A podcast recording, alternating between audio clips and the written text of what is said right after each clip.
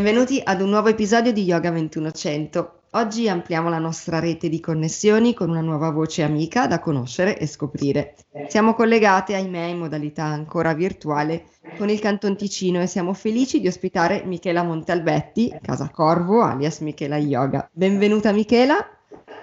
Grazie mille, grazie Manuela. Ciao Michela. Ania, ciao. Grazie per essere qui e aver accettato il nostro invito. Sovvertiamo un po' le regole del, del gioco eh, e iniziamo il nostro viaggio nel tuo mondo dalla storia di un luogo che per te significa davvero molto, che è Casa Corvo. Casa Corvo è molto di più che un punto sulla mappa del Malcantone, a ma ci dirai qualcosa di più. È uno spazio polivalente e accogliente, eh, ristrutturato nel 2016, che allo stesso tempo appartamento per vacanze, sala da yoga, meditazione, struttura per eventi, ma è una parte di te. Michela, raccontaci un pochino la storia di Casa Corvo, cosa la rende così speciale e di conseguenza cosa significa per te.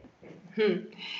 Eh, Casa Corvo eh, per me è stato, in realtà non sono io che l'ho trovata, io cerco di abbreviare la storia perché sennò potrei parlarne a lunghissimo e perdermi in dettagli e non finiamo più.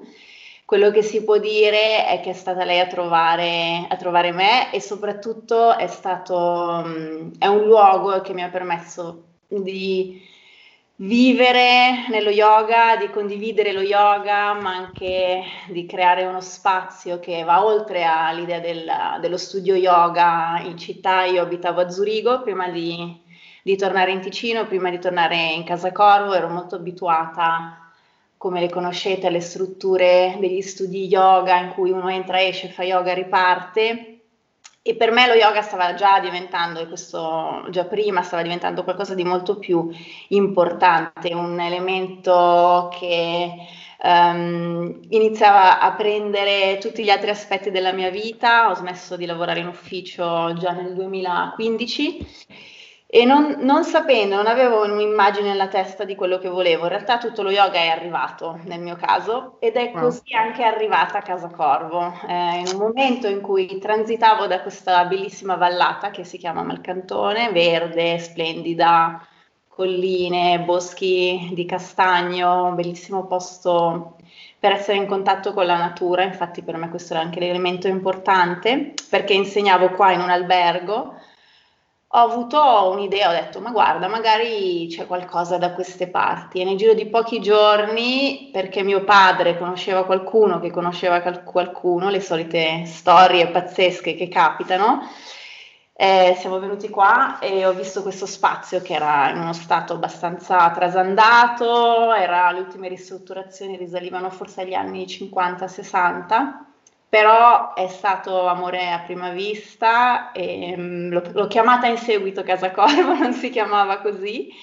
Ma Come si chiamava, se possiamo sapere? Non aveva un nome, aveva un nome. proprietari, era una casa, una, una, una, casa signorile grande di queste vecchie che uh, alcune parti hanno 400 anni, dunque ci sono, c'è tanta storia, ci sono dei muri di un metro, un metro e dieci di spessore per quanto riguarda il fondamento, una corte interna, eh, un pozzo, ma poi anche una storia divertentissima, nel senso che nella cantina negli anni 70 c'era un locale di ritrovo illegale col DJ, ho ancora trovato i dischi e poi dall'altra parte ci sono queste arcate, la corte interna, il loggiato, eccetera, in cui mi hanno detto era probabilmente anche un convento e questa, questi, due, questi due aspetti del sacro e del profano. Sì, sì, il sacro profano e il contatto anche, siamo nel nucleo, sono proprio un paesino piccolino, si chiama Novaggio, ci sono 700 abitanti credo, e, eppure è a, alla fine del nucleo, dunque fuori c'è questo giardino immenso in cui pratichiamo meditazione camminata, c'è l'erba verde, poi ci sono i boschi e i corvi. è per questo che l'hai chiamata Casa Corvo? Sì, è la prima notte che ho dormito qua, che era nel luglio del 16, eh, ancora nella sua vecchia, ho buttato un materasso per terra, ho detto io devo, devo, devo arrivare, questa è proprio la mia radice, questo luogo mi ha, mi ha subito mh, catturata, mi ha subito attratta e mi ha subito radicata, perché ho viaggiato tanto, ho vissuto in 50.000 posti diversi, credo che cambiavo casa in media ogni anno, anno e mezzo, e qui c'è stata questa radice che mi ha subito eh, fatto prendere la decisione, nonostante fosse nello stato in cui era, di venirci a vivere prima ancora dei lavori. La prima notte non ho dormito perché c'erano questi corvi che gracchiavano. E comunque a me piace molto anche tutte, tutta simboli, eh, il simbolismo degli animali, gli animali totem, eccetera. Il corvo mi ha sempre affascinata e, e da lì è stato un attimo a scegliere il nome che alcuni non, alcuni non piace, ma che corrisponde perfettamente a quello che io ho intenzione anche di, ho avuto intenzione di dare questo animale un po' particolare. Ma eh, quindi conosci un pochino la simbologia dell'animale totem corvo, ci racconti qualcosa? Sì, io dopo ho studiato un po' di più, mi sono informata sia a livello di animale totem che, di, che ha diversi, diverse valenze nelle diverse culture, tradizioni, ma anche come animale lui stesso, cioè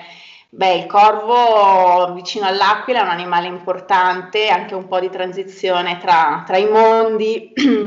per mm. alcune tradizioni. Poi anche se leggi delle, dei testi sui corvi in generale, hanno, sulla lingua, hanno una lingua che nelle famiglie riescono a comunicare tra di loro, ma non si fanno capire con i corvi delle altre famiglie.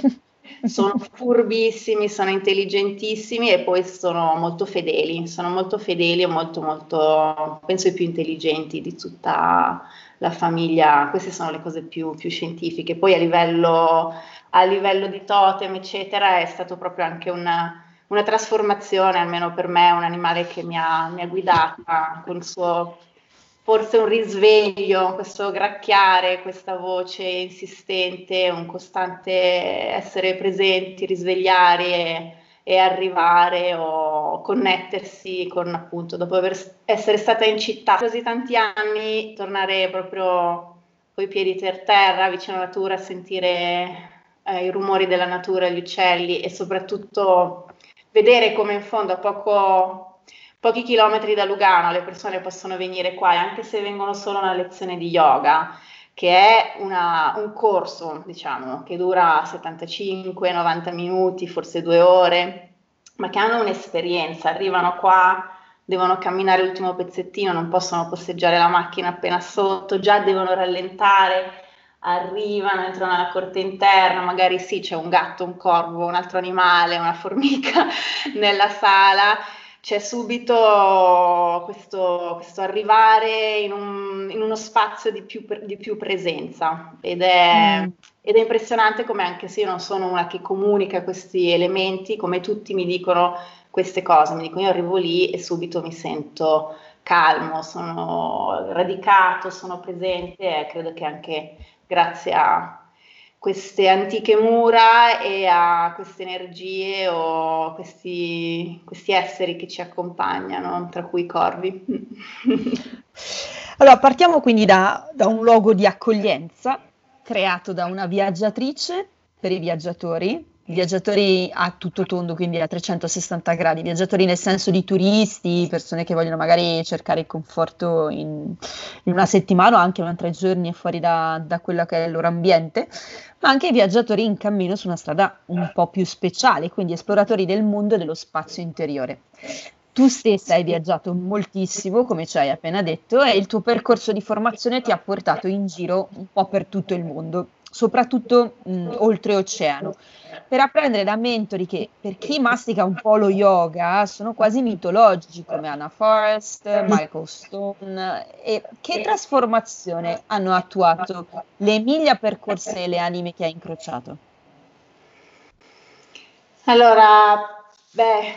è sempre il tema del viaggiare, credo che nella maggior parte delle persone che decidono di viaggiare, magari anche senza che sia la vacanza organizzata è solamente un periodo, ma farlo anche io ho vissuto per uh, quasi quattro anni eh, in Costa Rica, in America centrale, pensando di restare un paio di mesi e poi appunto si è dilatato il tempo. Eh, quando si fa un viaggio in cui ci si ci si apre o si decide o si, si entra in, una, in, un viaggio di cui magari non si vede la fine o non c'è un progetto, quello che io ho notato aumenta molto la tolleranza, aumenta la tolleranza verso se stessi, verso tutti gli eventi o le circostanze con cui siamo confrontati. Eh, aumenta la sensibilità nel senso che almeno io ho osservato in me questa, questa meraviglia, si diventa, ci si meraviglia anche delle cose più, più piccole, più semplici e poi c'è la fratellanza o il fatto di alla fine notare che attraversi gli oceani fai non so quante migliaia di chilometri, oppure eh, l'umanità, quello che noi siamo, cioè questi, sono questi elementi che al di là della lingua, delle culture, delle religioni ci, ci accomunano, abbiamo tutti una base comune e avendo questo bagaglio, essendoci presi il tempo di, anche de, avendo delle difficoltà, essendo confrontati a situazioni di cui eh, al momento siamo completamente spiazzati o non sappiamo come reagire o il nostro modo di vedere o di vivere le cose ci fa quasi chiudere o dire no, eh? La tolleranza inizia a aumentare, eh, il vedere oltre la superficie o forse il vederci più chiaro inizia ad affinarsi e quando si torna con questo bagaglio eh, ci si porta dentro un mondo che è soprattutto quello del, dell'umanità, credo, e del fatto di, di, condividere in fondo tutti delle esperienze molto, molto simili, anche se la lingua non ci permette nemmeno di, di condividerlo. Allora, guarda, mi aggancio, mi riaggancio un attimino a quello che hai appena detto, quindi rimaniamo sul tema dell'accoglienza. Per accogliere è fondamentale liberarsi dai pregiudizi, dai preconcetti, come giustamente parlavi di tolleranza, quindi liberiamoci da pregiudizi e preconcetti, osservare ed ascoltare chi abbiamo davanti e tu lo sai bene perché accogli persone e quindi rimanere nel pres- presenti nel qui e nell'ora. È un concetto molto yogico che si trova nei klesha, mhm. le afflizioni che impediscono la chiara visione. Facciamo un esempio, l'attaccamento attaccamento verso ciò che il nostro ego ritiene piacevole o avversione verso ciò da cui l'ego fugge, creano un sistema difensivo illusorio di sicurezza esistenziale, insomma un finto comfort che non ci permette di vedere e accogliere la realtà per ciò che è, per ciò che si presenta. Quindi accoglienza versus attaccamento. Quando accogli, lasci andare l'idea del giusto e dello sbagliato. Quando accogli, metti sul tavolo tutto il tuo sé privo di giudizio, il tuo sé profondo, il momento presente e solo in questo modo puoi cogliere le sfumature, i possibili insegnamenti, nuovi punti di vista. Cosa ne pensi? Come mettere in pratica questo principio dalla vita di tutti i giorni, quindi anche l'accoglienza dei tuoi ospiti, al tappetino? Allora, io penso che il primo passo è sempre quello fatto su se stessi. Dunque, sì, l'accoglienza, l'accoglienza degli altri è, è, bellissimo se uno può completamente eliminare il suo ego e andare a abbracciare gli altri, ma il lavoro inizia proprio con noi e è stato, è ed è stato e continuerà ad esserlo un lavoro anche difficile, costante, in cui eh, il giudizio, credo che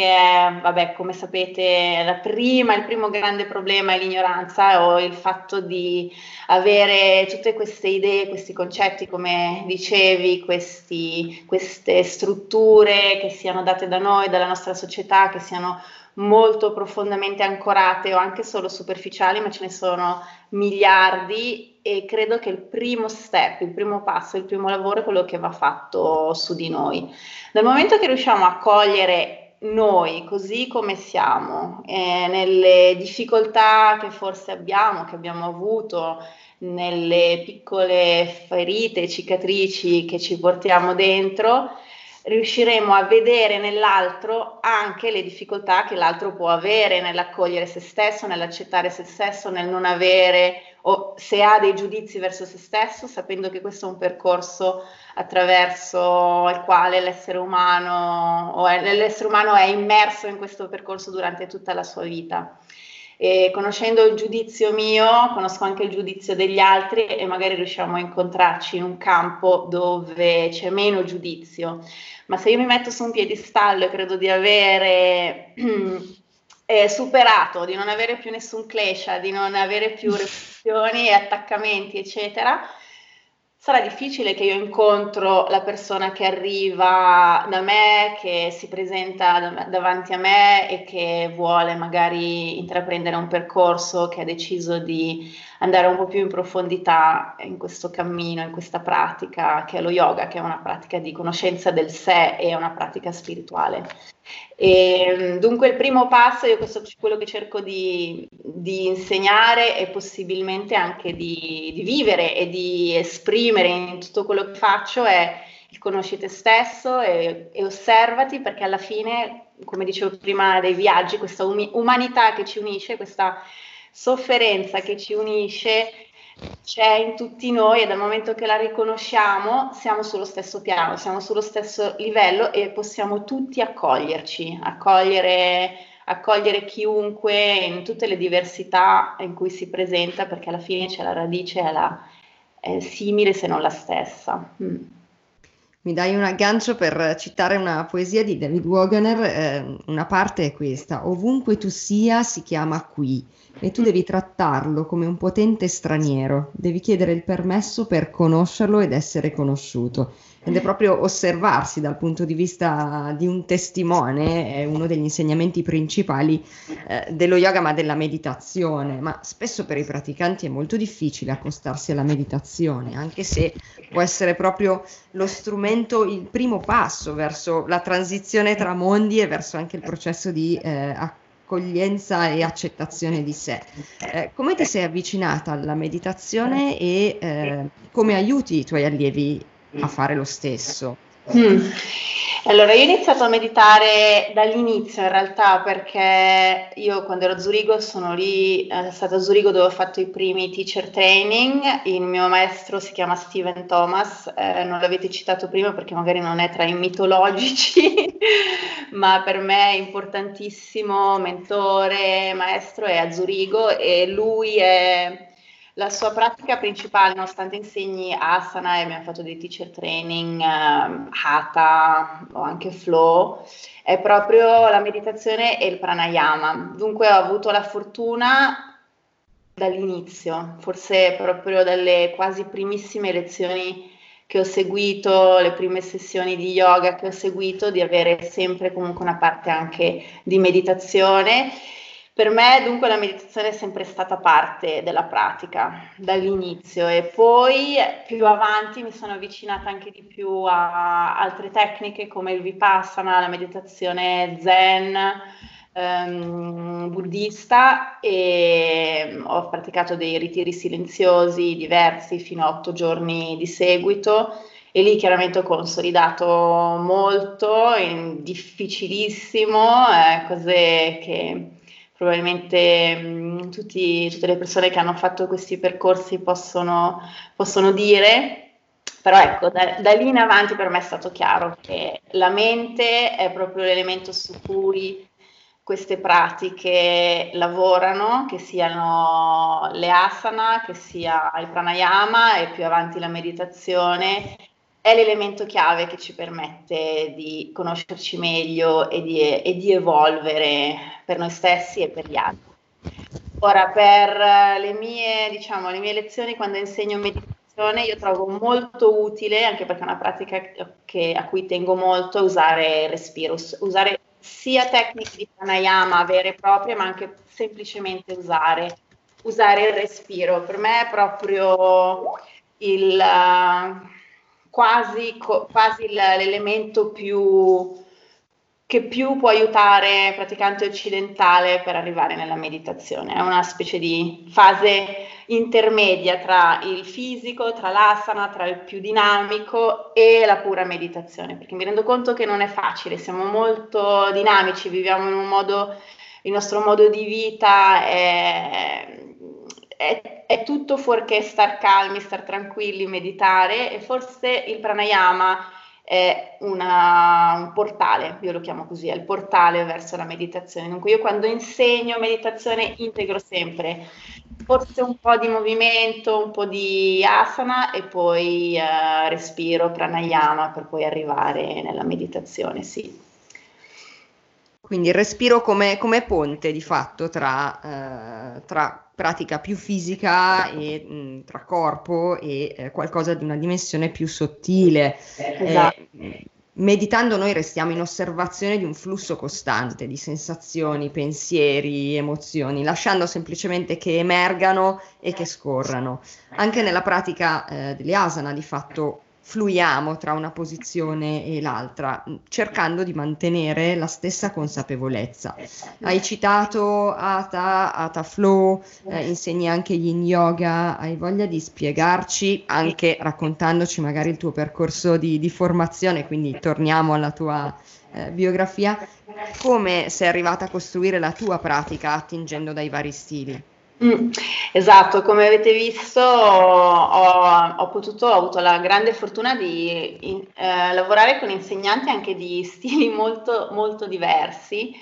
Um, beh, Anna Forest eh, sicuramente per me è una figura molto importante ma anche il mio maestro Steven che è molto hatha, tradizionale, poi ho fatto anche tante altre cose con più movimento, vengo comunque da un background eh, in cui ho fatto tante, tante attività, dalla danza, un po' di arti marziali, nuoto, insomma di tutto. E penso che nel mio caso, um, io sono una persona che con una, una, grande curiosità e tanta voglia di fare, soprattutto dal primo momento in cui ho iniziato a praticare, che mi sono trovata immediatamente uh, a casa, proprio mi sono detta ecco qui ci siamo, dopo aver fatto tutti di nuovo questi giri, un po' come tutti i miei trasferimenti, cambiare casa in eterno se fisicamente la casa corvo è stata la casa fisica, lo yoga è stata la casa, la casa spirituale o la casa così di vita, la famiglia anche in un certo senso. Però ho sempre, ho sempre trovato tante belle cose in, tante, in tutte queste diverse tradizioni e io infatti non mi riallaccio in particolare a un lignaggio, a una tradizione, sono un po' è un po' l'idea più, credo, contemporanea del post-lineaggio, eh, post-lineage yoga, perché eh, sono stata influenzata da tante persone diverse e credo che mh, con il mio lavoro su me stessa alla fine mi sono appropriata dei pezzettini, come credo tanti insegnanti potranno o vi hanno detto questo, dei pezzettini che più funzionavano per me, che più mi aiutavano a centrare, ad arrivare e insegno quello che io pratico, quello che io ho imparato su me stessa e che cerco di trasmettere poi agli altri. E, ehm, per me sì, esatto, insegno anche meditazione, pranayama, hatha, io lo chiamo hatha flow, sono arrivata a questa, a questa definizione, a questa dicitura un po' per... Um, un po' per eliminazione, ma vi devo dire che i nomi sono un po' insignificanti. Alla fine sì. ogni insegnante eh, porta se stesso sulla, nello spazio, nella condivisione, nell'accoglienza, porta la sua esperienza, quello che ha vissuto su se stesso, a, poi a, a, a, a riprodurlo oppure a, riportarlo, a trasmetterlo agli allievi. E, ehm, quello a cui tengo molto, io non faccio lezioni particolarmente veloci, però avere uno dei fili conduttori, se non uno, anche diversi. Um, mi voglio aiutare sia sul livello fisico che sul livello magari filosofico, uso dei temi che non sono per forza della tradizione yogica, ma anche che ci possono aiutare in quel momento su consapevolezza, sì, uso molto la consapevolezza, il respiro e da lì anche per ritornare a quello che dicevamo prima sulla meditazione, sul pranayama, sono delle cose che ritornano, credo, molto costantemente nelle mie lezioni. Quando mi preparo, mi preparo per insegnare, ho un io la chiamo, vabbè, un, un asana apice quando faccio le lezioni mm-hmm e da lì ci costruisco attorno per arrivare, ripetere.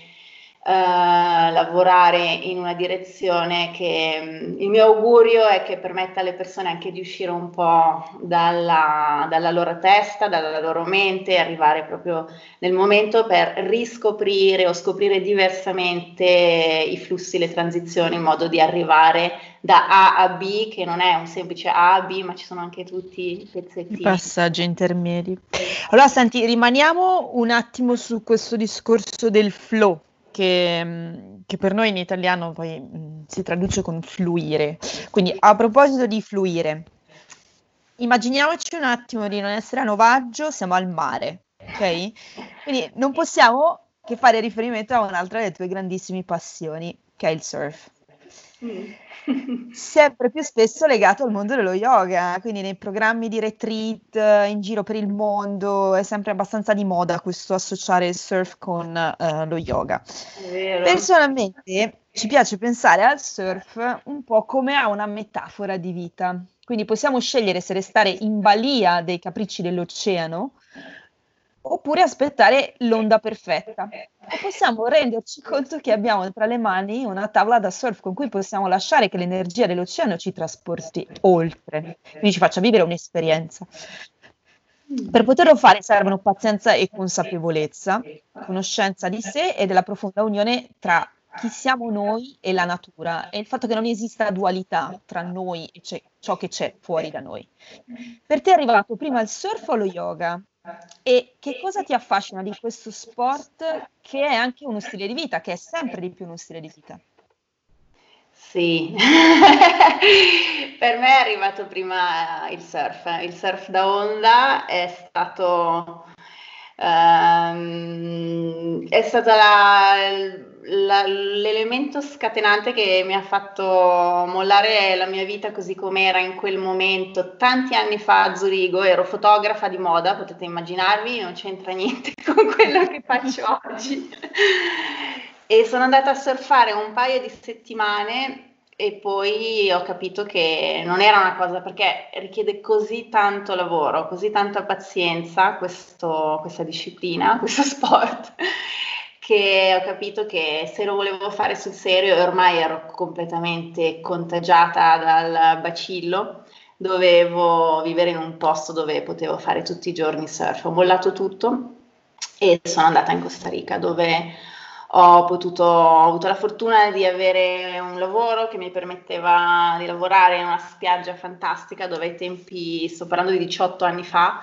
eh, non c'era nessuno, ero da sola tra queste onde per giornate intere e mh, mm, non era così come adesso, infatti hai detto bene che Attualmente il surf, eh, esatto, anche combinato con yoga, lo si vede in ritiri mm, in tanti posti ed è un po' è diventato un po' più mainstream. A quei tempi era ancora abbastanza il surfista, non era le, l'immagine più, più, bella da avere perché significava qualcuno che non faceva niente, se ne stava in spiaggia tutto il giorno ad aspettare le onde. Donne pochissime, ero sempre l'unica ehm, tanta perseveranza, mi sono fatta male, mi sono fatta un taglio gigante nella gamba con uh, la deriva, mi sono rotta non so quante costole, ma l'acqua è sempre stato il mio elemento da sempre e, e con il surf avevo trovato in realtà avevo trovato quello che dicevi prima, questa unione con qualcosa che è più grande di noi, perché l'elemento acqua è un elemento così imprevedibile, eh, può diventare in poco tempo mostruoso, spaventoso e allo stesso tempo ti può regalare delle emozioni pazzesche nel momento in cui trovi quella che magari non l'onda perfetta perché non so. ma un'onda che ti trasporta, che ti porta, che, con cui sei in sintonia, che puoi cavalcare, che, in cui ti puoi eh, giocare, cioè questa gioca- giocosità è, ti dà tantissimo, ma poi dopo allo stesso tempo ti fa di nuovo vedere che ti può anche... Uh, non sei nessuno. E mm, è stata lì in realtà che è iniziata per me una, un vero percorso di pratica individuale, di connessione e spirituale. Ho avuto delle esperienze in acqua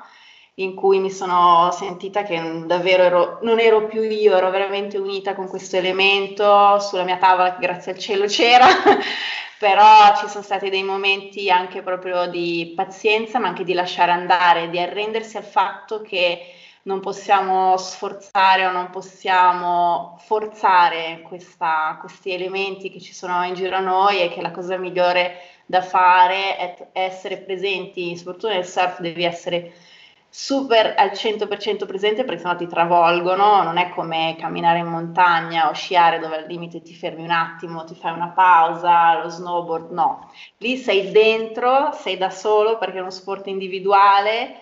e se non sei presente, mh, oltre a non trovare l'onda perfetta, ti puoi anche proprio far travolgere. E tanta pazienza, tanta perseveranza per arrivare a un piccolo attimo di espressione di gioia e di magnificenza incredibile. E io dico sempre, yoga è arrivato dopo, ma in un certo senso era già arrivato col, col surf. Eh, queste, queste, due discipline, per questo non mi stupisce che anche se sono un po' trendy e di moda ci siano questi ritiri combinati, ma sono due cose che uh, si completano e che hanno tante cose in comune. E um, come dicevi tu uno stile di vita, sì è uno stile di vita perché devi, devi, un po' cambiare la tua vita, devi magari essere disposto a viaggiare, essere vicino all'oceano e poi devi avere pazienza, magari una settimana non c'è nemmeno un'onda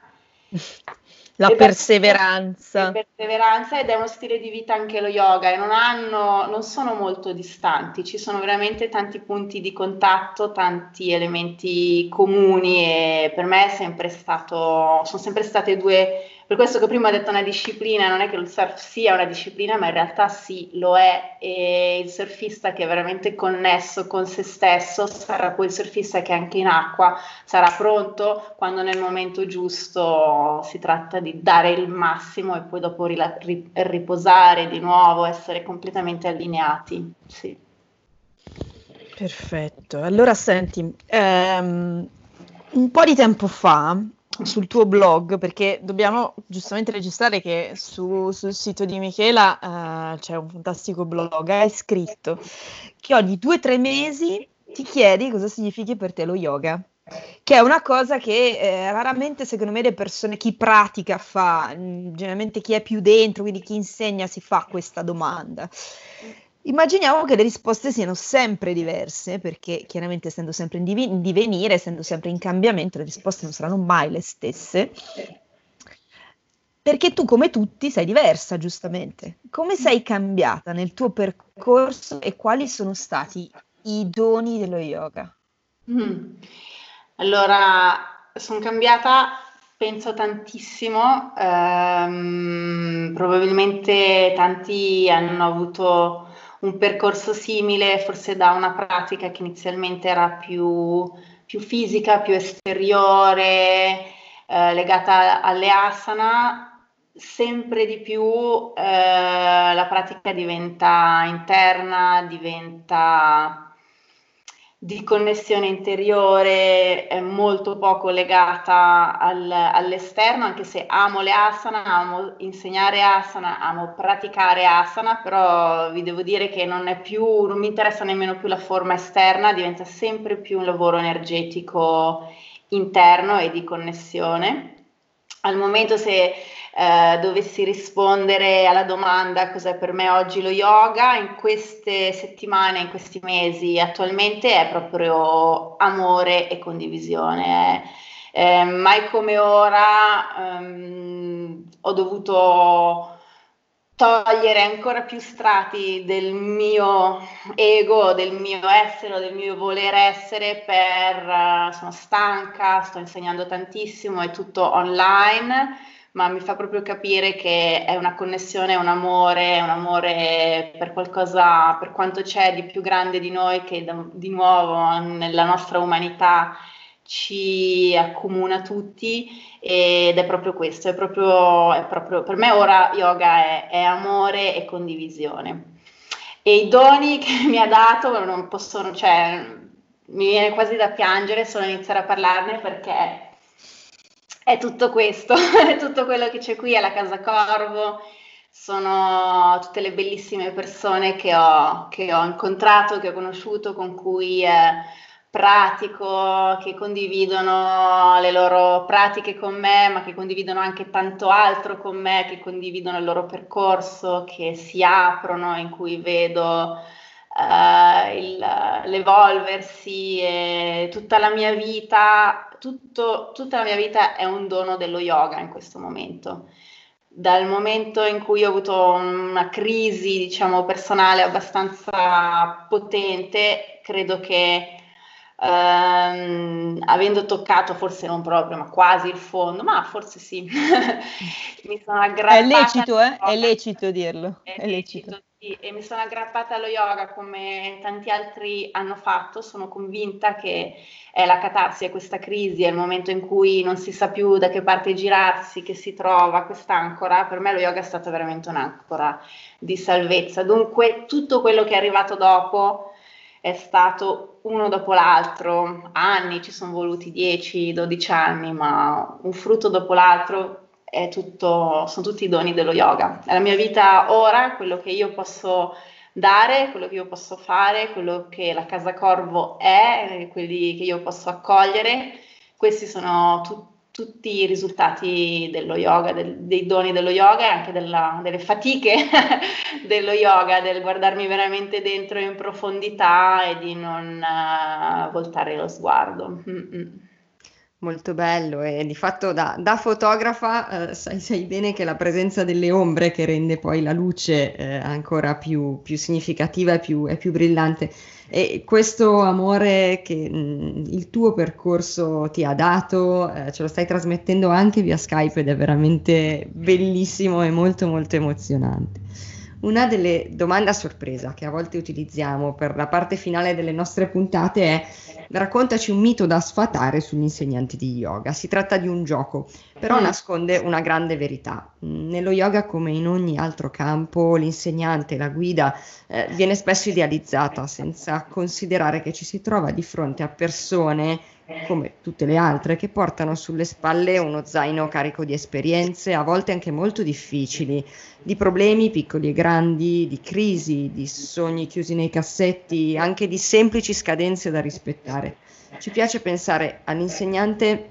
come un facilitatore, come un tramite che canalizza e porta appunto il messaggio universale di cui si, si, parlava prima, filtrandolo attraverso la sua esperienza e sensibilità e non come a un illuminato che si libra un metro da terra infondendo la sua conoscenza eh, agli allievi. Persone quindi fatte di luci e ombre e mm, a questo proposito cito uno dei tuoi maestri, Michael Stone, fondatore del Toronto Center of Gravity Buddhism,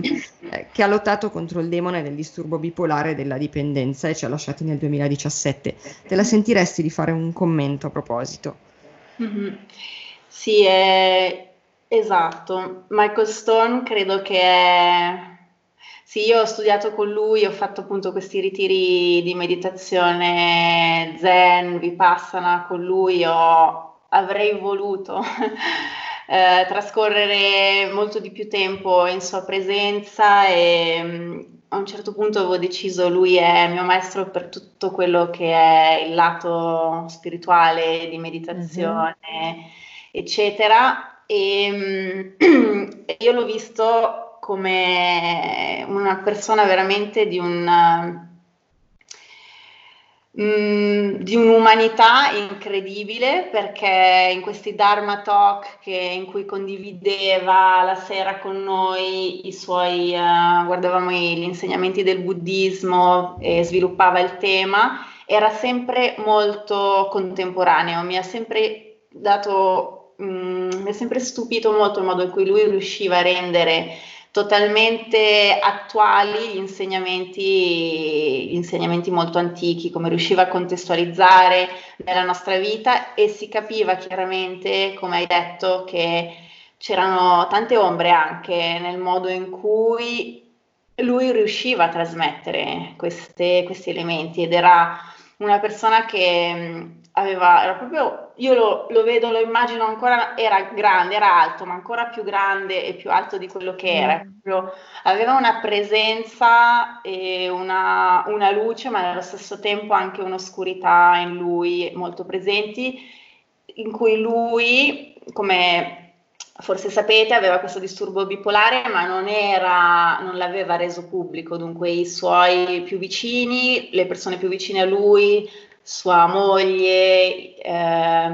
gli assistenti, gli allievi, le persone più vicine ne erano al corrente, ma il resto del mondo non lo sapeva. E lottava dentro di sé con due forze veramente molto opposte, molto potenti e credo che sapeva che i suoi giorni erano più di noi altri, credo che sapeva che i suoi giorni erano, erano contati e questo l'ha reso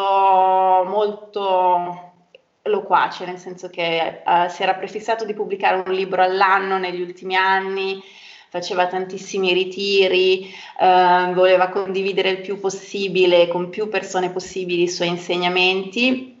E poi è arrivato invece il momento dove non ce l'ha più fatta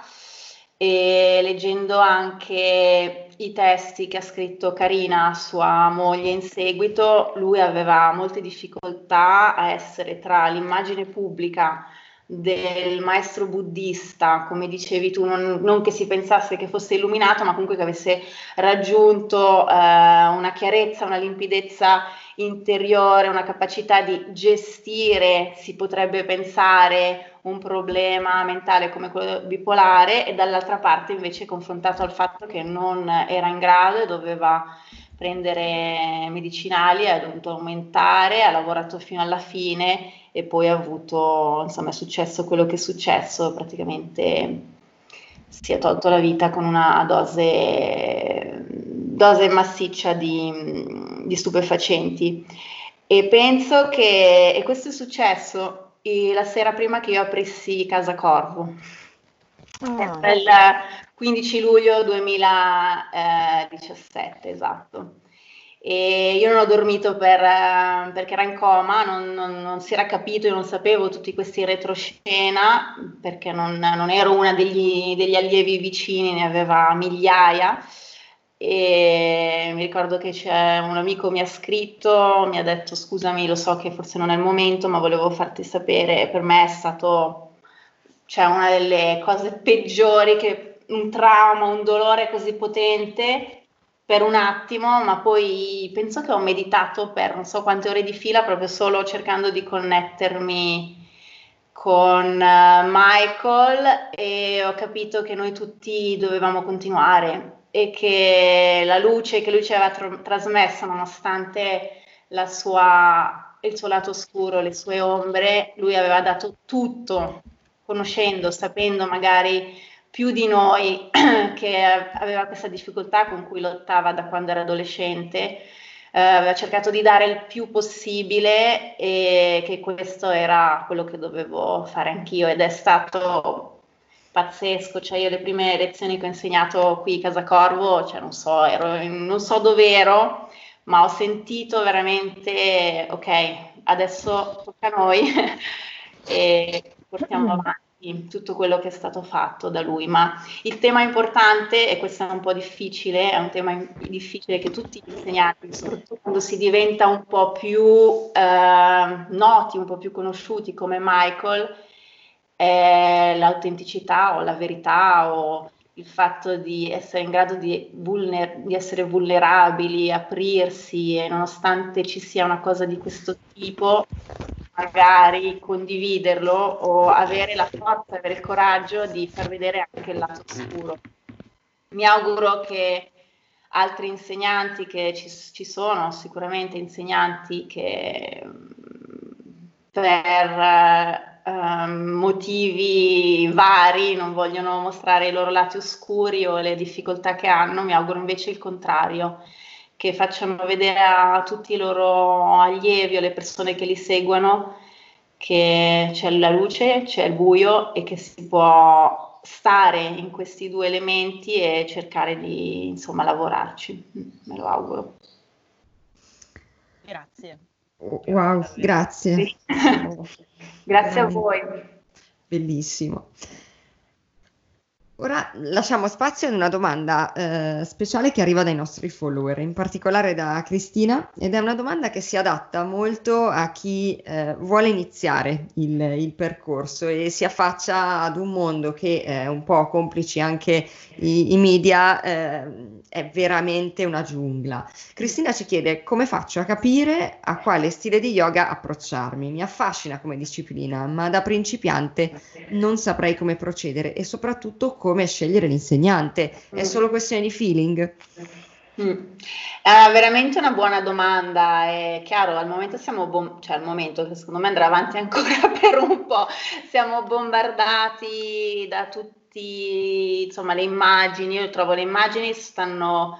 purtroppo eh, facendo anche un po' del male allo yoga perché dimos- mostrano quasi solo un tipo di yoga adatto già a una persona flessibile, giovane, forte, quando in realtà è il contrario, lo, lo yoga dovrebbe proprio, cioè non dovrebbe esserci nessun ostacolo per iniziare a praticare e per fare yoga. Come vi dicevo prima, io mi allontano un po' a questa idea degli stili, anche la nomenclatura, le denominazioni, trovo che siano eh, a volte lo, la stessa parola, lo stesso titolo, vinyasa, flow, può essere fatto in un modo e completamente in un altro se gli insegnanti sono diversi e siamo tutti diversi.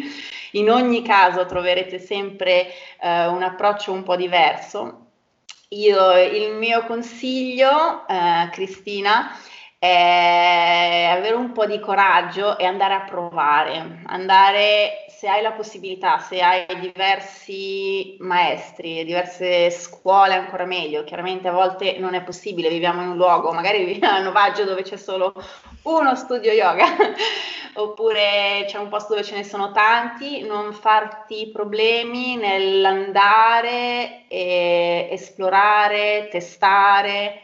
anche dati un po' di, da un po' di tempo a te stessa, perché magari un giorno proprio non andava bene, perché magari altri motivi si sono frapposti, ritorna, fai forse due lezioni con uh, diverse persone e poi si va un pochettino a feeling. E a volte il feeling come l'abbiamo visto in, questi, in, queste settimane, può anche essere eh, virtuale, nel senso che già leggere quello che l'insegnante scrive, guardare se c'è un sito, ci sono magari delle condivisioni, anche se è solo una pagina su Facebook.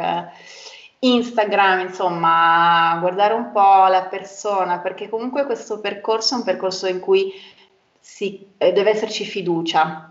almeno così come vedo io lo yoga, non è ginnastica, non è solo benessere, bellissimi effetti collaterali per l'amore del cielo, ti farà star meglio, non aver più mal di schiena, eccetera, ma è un percorso che va ben oltre, è un percorso eh, personale di approfondimento, se vuoi può diventare un percorso anche spirituale e dunque ci vuole la fiducia con, uh, con l'insegnante, con la persona in cui decidi di aprirti e magari, come dicevo prima, di diventare anche un po' più vulnerabile. E allora non, ci vuole un po' di pazienza, a volte ci vogliono diversi insegnanti prima di trovare quello giusto e poi dopo un po' magari cambiano, magari un paio di anni e c'è un altro insegnante che arriva ma io consiglio che se hai voglia di iniziare, di armarti di coraggio e andare a esplorare, mm. senza fissarti troppo sui nomi, sulle parole, su vai e segui anche un po' il tuo intuito, il tuo cuore. Spero che, sì, che Cristina sia soddisfatta, questa è una risposta veramente molto molto molto interessante e esauriente. Allora, adesso passiamo al nostro giochino, eh, che poi non è un giochino, sono delle domande mh, mm, alle quali ti chiediamo di non pensare troppo e quindi di rispondere con la prima cosa che ti viene in mente. E inizio in maniera del tutto non tradizionale, perché in genere noi abbiamo queste domandine veloci, invece questa volta inizio con una citazione di Daisy Catcher che è lo yoga è relazione. Lo yoga è relazione perché con chi? Allora, yoga è relazione con me stessa e per conoscere attraverso me stessa tutto il mondo, l'universo e tutti gli altri. E allora guarda, mi hai dato il giusto gancio per uno dei tuoi ultimi post su Instagram eh, dove appunto parli proprio di questo. Magari poi se ci dai la possibilità lo riquotiamo in una delle nostre stories, eh, dove parli della pratica, quindi la pratica entra dentro nella relazione. Sì, la pratica eh, entra nella relazione, la relazione entra nella, nella pratica e alla fine tutto diventa pratica. E possiamo dire che la pratica è quella tavola surf di cui tutti quanti dovremmo essere consapevoli? Eh, assolutamente, la pratica è quella tavola da surf ed è anche quell'elemento pazzesco che ci circonda, l'acqua o la vita o eh, gli eventi che ci travolgono e poi invece ti, ci riportano a, a, a surfare con energia e con gioia e la pratica è tutto questo. Perfetto, allora eh, passiamo a quelle un po' più semplici. Eh, lo yoga è una parola per te. Mm. Luce. Lo yoga è per tutti? Sì, assolutamente per tutti. La più semplice, consigliaci un libro. Allora, un libro vi consiglio um, The Mirror of Yoga, non so se non credo sia stato tradotto in italiano di Richard Freeman. Okay. E chiudiamo con cioè, chiedendoti eh, anche poi per i nostri ascoltatori dove possiamo trovarti, quindi dei riferimenti sì. concreti. Allora, riferimenti concreti, casacorvo.ch è il sito della, della magica Casa Corvo. Sono in Malcantone, a Novaggio, che è appena qualche chilometro dopo la frontiera di Laveno, Ponte Tresa. Eh, yogamei.ch è il mio sito personale di yoga. Mm, potete trovarmi anche in Facebook e in Instagram. Michela Yoga per tutti e due, mi pare, non lo so mai. E le mie lezioni si tengono qui alla Casa Corvo per la maggior parte, ne faccio anche un paio a Lugano. Sto parlando della situazione di vita normale, nella situazione attuale è ancora più facile trovarmi perché vi, mi trovate online in Zoom, potete seguirmi o se volete conoscermi dal Sudafrica o dall'America centrale, uguale da dove si trovano tutte le informazioni anche lì sul mio sito. Comunque faccio anche ritiri um, all'estero in Svizzera, qui alla Casa Corvo. Spero di poter presto ricominciare con le lezioni di persona, ma trovate tutti lì sul sito. Io sono, sono insegnante a tempo pieno, oltre che occuparmi del mio, insomma, dell'Airbnb e dei ritiri di altri insegnanti che, ehm, che ospito qui a Casa Corvo. Ospito anche tanti altri insegnanti, esatto. Allora, ringraziamo Michela per, eh, per, essere stata ospite di questa nostra puntata, di questo nostro nuovo episodio. Speriamo presto di poterla andare a trovare, di poter praticare con lei. E vi ringraziamo per essere stati all'ascolto di una nuova puntata di Yoga 2100. Ciao Michela. Grazie mille, grazie a tutti gli ascoltatori, grazie Stefi, Manu e buon lavoro, complimenti, continuate così a diffondere lo yoga. Grazie. grazie.